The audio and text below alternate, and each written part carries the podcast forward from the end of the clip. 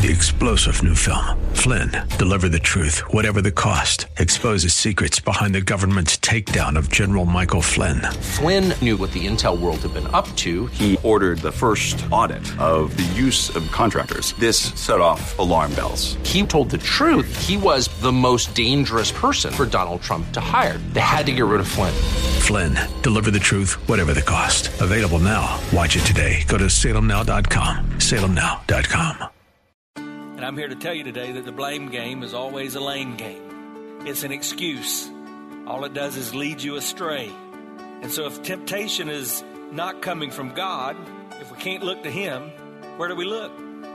Welcome to The Barnabas Effect with Paul Purvis, Senior Pastor of Mission Hill Church, a multicultural, multi generational, multiplying church focused on shining the light and love of Jesus like a city on a hill. You're invited to visit any of the three locations in Temple Terrace and Tampa. For information and locations, visit missionhill.org. That's missionhill.org. Now, with today's message, here's Pastor Paul Purvis. See, desire in of itself is not sin, just like temptation is not sin. It's not a sin to be tempted, it's a sin to give in to temptation. So I want you to go back to that list that you have and, of your tempting issues. And I want you to think about this. You can either feed or you starve your temptations. Those things you desire, you're either feeding them, you're giving them what they want, or you're starving them. You're saying, no, we're not going to do that. I hear you. Some of you are still saying, I just don't think I struggle that much. Yeah, you do. There's something. It may be different for you than it is for me or the person that you're closest to, but there's something. Something that could cause you to really mess up. How do you know that? Well, here's what I believe I believe every one of us are capable of just about anything given the right circumstance, situation, and bad hair day. Think of the worst sin you can imagine. Maybe think of the person that has hurt you the most. Could you do that? Well, according to Scripture, you could. This is what the Bible says in Jeremiah 17 9. Listen to this. The heart is deceitful above all things, desperately sick. Who can understand it? I remember a time in my life, it's about 20 years ago now, I'd sinned. I'd hurt people that loved me. I'd dishonored the Lord. I'd repented and was on the path to restoration and healing. And I was talking to my good friend on the phone. I can remember where I was, the exact spot where I said, I don't understand how I messed up. I don't understand how I sinned in this way. I just would have never thought I'd have done that. That's not my heart. And then I heard a little bit of silence on the other end of the phone. And he said, Yes, it is. And until you understand that, you're, you're never going to get where you need to be. Until you understand that your heart is deceitful, that your heart is wicked, and until you understand that you're capable of anything, then these desires that wage war in you against your flesh, boy, you're going to continue to give in to them. Why? It's because of the second word. Not only desire on the trail to temptation, but deception. So James says this you're, you're lured away by your own desire, you're enticed. And he uses two terms. One's a fishing term, one's a hunting term. The fishing term, that lure, what do we think about? What is lure? It's, it's bait. And there's different kinds of bait that's used to catch different kinds of fish. You know what happened during the last service as I was preaching this message? While I'm preaching, somebody started texting me all their pictures of the fish they had caught. And they said, You're right. Look at what I caught with my bait.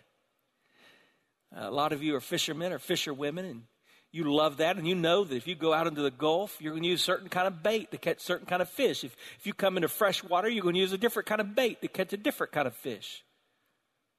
And do you know that the enemy knows what kind of bait is necessary to get you on the hook? He deceives you.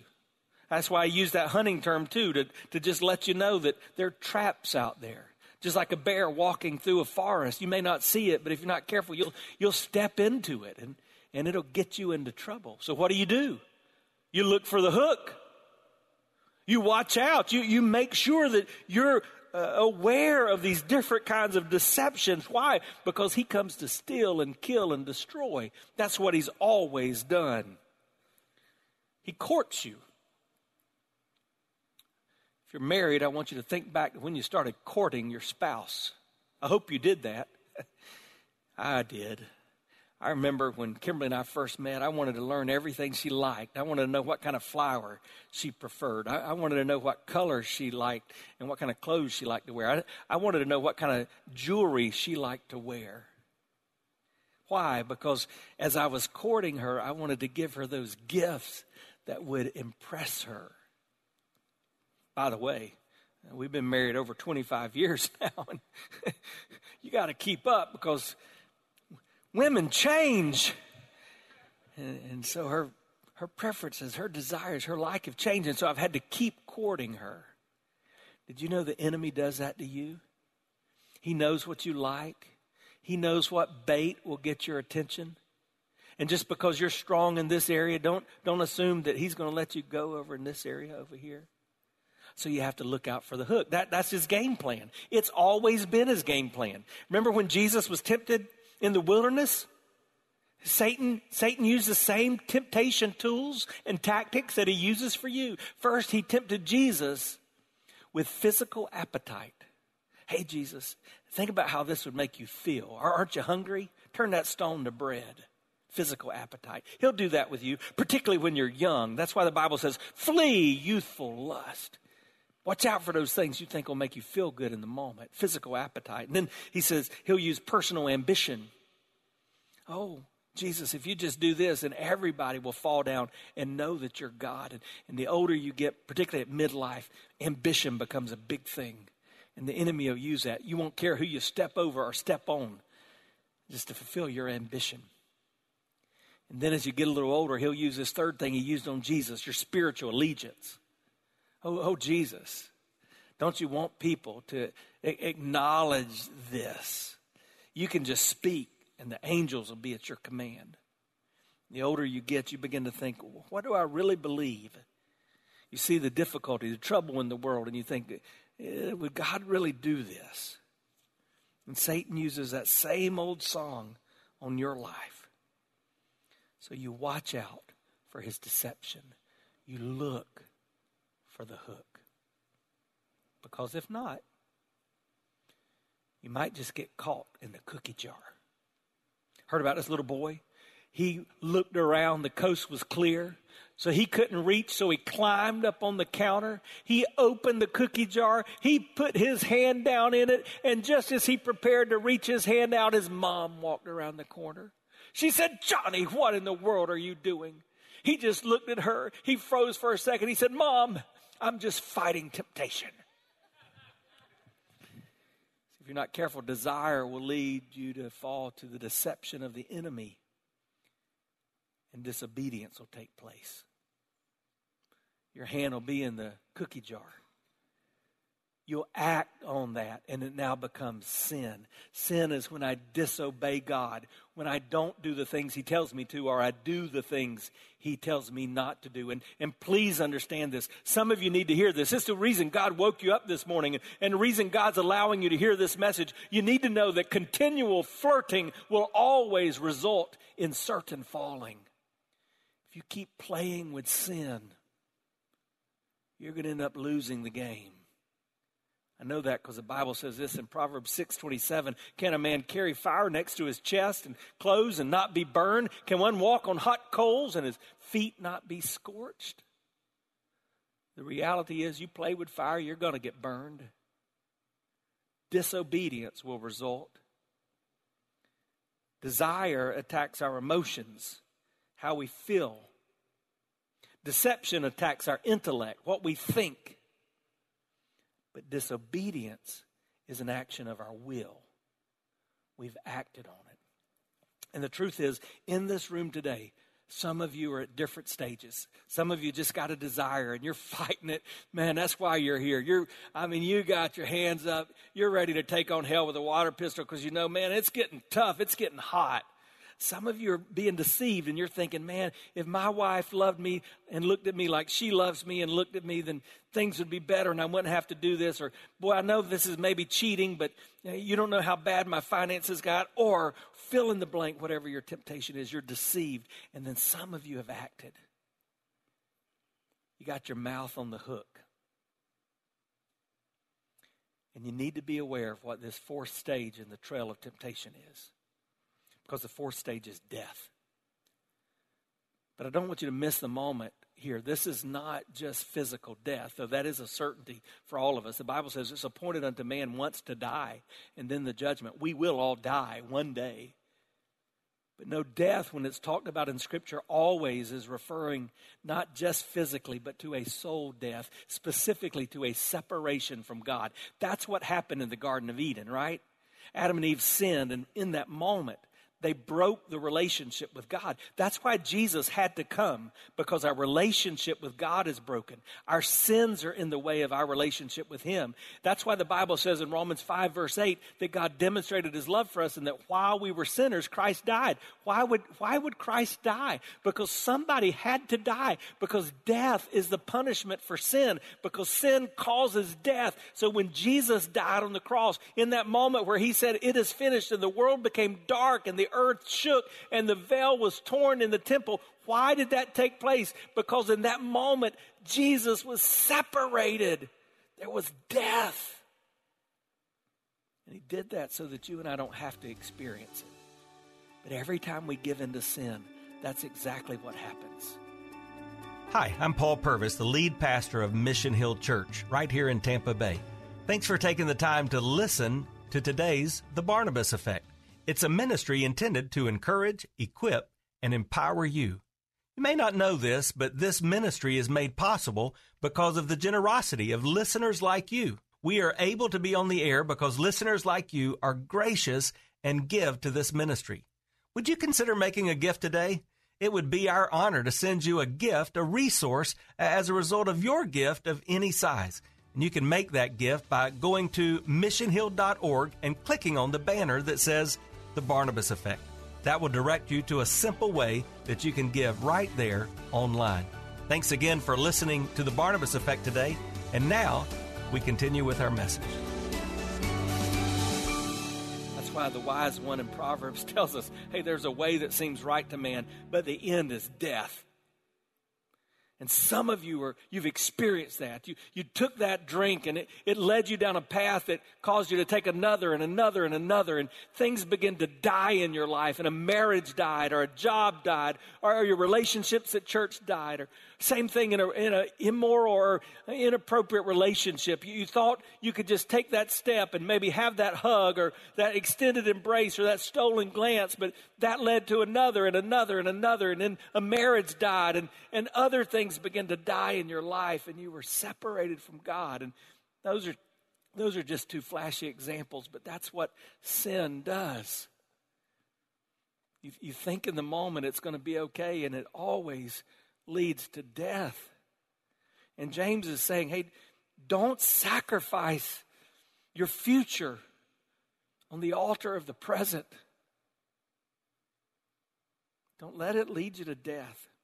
This is actually very graphic, so I want to apologize in advance. And if you hang out around me, I don't do that very often. But this is a graphic description of the impact of sin. Because he literally uses the word disobedience results in the conception, sin is conceived, and death is born. Why would he use that language? I think this is why. Some of you can remember what it was like to experience the joy of pregnancy in a family. You begin to think about that birth of that child, the baby's room, the, the crib, and all that would be prepared. You picked out a name. You thought about all the life experiences you were going to enjoy. You were looking forward to what was coming. But then at that moment of birth, the baby was born still or dead. A stillborn child. It's hard to imagine a worse tragedy in life. And that's the graphic picture the brother of Jesus uses to describe the danger of sin. You go down this path and you're all excited. The grass looks greener. You think everything is going to be great. You think life is going to be wonderful. I'm now going to have the wife I wanted. I'm now going to have the husband I wanted. I'm now going to have the job I wanted. And now I've got the money I wanted. I now I've got it my way. I don't feel the pain. I, I've drank this or I've smoked this or I've injected this and I don't feel anything. Everything's good. But the end result is death. And that's God's math. Because it says in Romans 6:23 the wages of sin is always death. And if I were to stop right there, it would be one of the most discouraging messages from Scripture you could ever hear. But that's not where it stops. Because the Bible says there's a way out. You don't have to succumb to temptation. You don't have to give in to sin. You don't have to experience that soul death, that separation from God. That's what we talked about when we looked last week at 1 Corinthians 10 13. No temptation has overtaken you that's not common to man. Everybody's experienced temptation, but God's faithful, and He will not let you be tempted beyond your ability. That means when temptation comes your way, if God's allowed that, He's given you a way out. With the temptation, He provides a way of escape, and exit. And you'll be able to endure it. So if you're going to temptation, look around you. See the red exit signs. God is giving you a way out. And notice what it says with the temptation. You know what that means? In the moment. Even up to the moment of acting on the sin, God has given you a way out. He's saying you don't have to go through this. And that's how I want to close. I want to give you just a, a few words that describe that way out. Just as there were words that helped us know how to handle the trials, these are words that help us know how to handle temptation. The first one is this resist. James is going to tell us in James chapter 4 and verse 7 when you submit yourself therefore to God, you're able to resist the devil and he will flee from you. Think about that. You can resist the devil. You can resist the devil. Some of you just need to say that to yourself right now. I can resist the devil. Why? Because he's a defeated foe. He can make a lot of noise, but he's lost the battle. You can resist him. That's why the Bible tells you to stand firm. You look in Ephesians chapter 6 about, 6 about fighting spiritual battles. He, he tells you again and again and again, stand firm. You can resist him. Stand firm. How do you do that? Romans 13, 14. You put on Jesus. Put on the Lord Jesus Christ. Make no provision for the flesh. Determined not to gratify, gratify the desire. So there comes a moment where you've got to say, stop. That's enough. I'm not going to do this anymore. I'm not going to just eh, satisfy myself in the moment. I'm not going to try to fulfill my desires based on something that's apart from God. I'm going to resist. But then after I resist, I remember. And what do I remember? I remember God's goodness. James chapter 1, these next verses tell us about God's goodness. He says in verse 16, Do not be deceived, my beloved brothers. Every good gift and every perfect gift is from above, coming down from the Father of lights, with whom there's no variation or shadow due to change. Remember God's goodness. Every good gift. He's a good God. I learned that as a child. I think I learned it right after Jesus loves me. I learned this God is so good. God is so good. God is so good. He's so good to me. Our God is so good. And He's so good to you. And these verses tell us what He does. He gives you good gifts. They're perfect gifts and they're constantly coming your way. That's who He is. When you think that's not who He is, you have to be wrong because He doesn't change. Bible tells us in Psalms 119, 68, you are good and you do good thing. You do good. And in Psalms 84 and verse 11, it says, no good thing does he withhold from those who walk uprightly. So remember God and his goodness. I've resisted the devil. It's like Martin Luther said, I, I can't keep the birds from flying over my head, but I can keep them from building a nest in my hair. So I resist. And then I remember. I remember the goodness of God. And then I rely. What do I rely on? I rely on his word. Verse 18 says, Of his own will he brought forth by the word of truth. Hey, I want you to understand something. How did Jesus battle temptation in the wilderness? Through the word of truth. So Satan said to him, Hey, you're hungry, Jesus. I know it. Turn that stone to bread. And Jesus said, Hey, man shall not live by bread alone. Then the next temptation, what did Jesus say? Oh, the Bible says, worship God and Him only should you serve. And the third temptation, what did Jesus say? He quoted scripture again don't test the Lord your God. Here's my question for you. If you are tempted today, do you have a resource of scripture through which to fight temptation? Have you depended upon the Word of God to battle temptation? Psalms 119, verse 9 says, How can a young man keep his way pure? By guarding it according to your word. With my whole heart I seek you. Let me not wander from your commandments. I have stored up your word in my heart that I may not sin against you. Rely, rely on his word. And then the fourth one would be renew. Renew. Just say, God, would you do what you did for David? What did God do after David sinned? By the way, David had this pattern, didn't he? He was minding his own business, not where he should have been. He should have been at battle, but he was at home, so he's up on his roof looking over and he sees Bathsheba. What's she doing? Taking a bath. That's why we call her Bathsheba. She was she was desirous.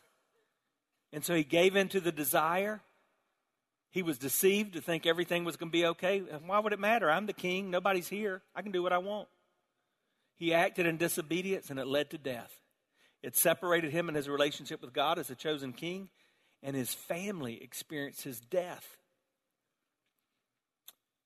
But what did David say? Oh God, would you create in me a clean heart? Renew a right spirit within me. So in verse 18, it says that out of his will, God brought us forth from the word of truth so that we should be kind of first fruits. What does that mean, first fruits? He's simply saying that of all the things in the world, you are what matters to God. And when you understand that, it should change things. You should say, Oh, God, renew me. Another song I grew up singing was What a Friend We Have in Jesus. And that song is has one of the verses that goes like this Have we trials and temptations? Is there trouble anywhere? We should never be discouraged. Take it to the Lord in prayer. I'm going to pray. We're going to do that in a moment. But as we do that, I, I, want you to think about how you need to respond to this very practical message about something we all face. And probably you need to join me in praying this from Psalms 139. I learned this under the tutelage of my mother as a young child. Search me, O God, and know my heart. Try me and know my thoughts. See if there be any wicked or grievous way in me, and lead me in the way of everlasting. Would you be so bold to pray that today? God, would you search me? So that I am not led away by my desire, so that I'm not deceived, so that I don't act in disobedience and experience death. Would you search me, God? And would you change me through trials and tribulation? Would you allow me to see the friend I have in Jesus? Let's pray. God, I pray in this moment that you would work in a mighty way in our hearts and minds. Give us freedom to hear from you and then to act on your voice. And with our heads bowed and our eyes closed, wherever you are, whether in this room or watching online, I want to ask you that question. Have you ever begun a relationship with the living Lord Jesus? Have you ever taken that step to follow Jesus and yield control of your life to Him? You'll never battle life's temptations until you've first done that. You've been listening to The Barnabas Effect with Pastor Paul Purvis, an outreach of Mission Hill Church. If you're looking for answers to difficult questions or searching for a church home, you're invited to any of the three locations in Temple Terrace and Tampa. Details and directions at missionhill.org. The Barnabas Effect is here to provide listeners like you with biblical truth and spiritual encouragement but it can't be done without your financial support. Go to missionhill.org and click on the Give tab. Your financial support helps us reach those seeking truth about God and themselves. Thank you for giving at missionhill.org. And join us weekdays at 9 a.m. for the Barnabas Effect with Pastor Paul Purvis on Faith Talk AM 570 and 910.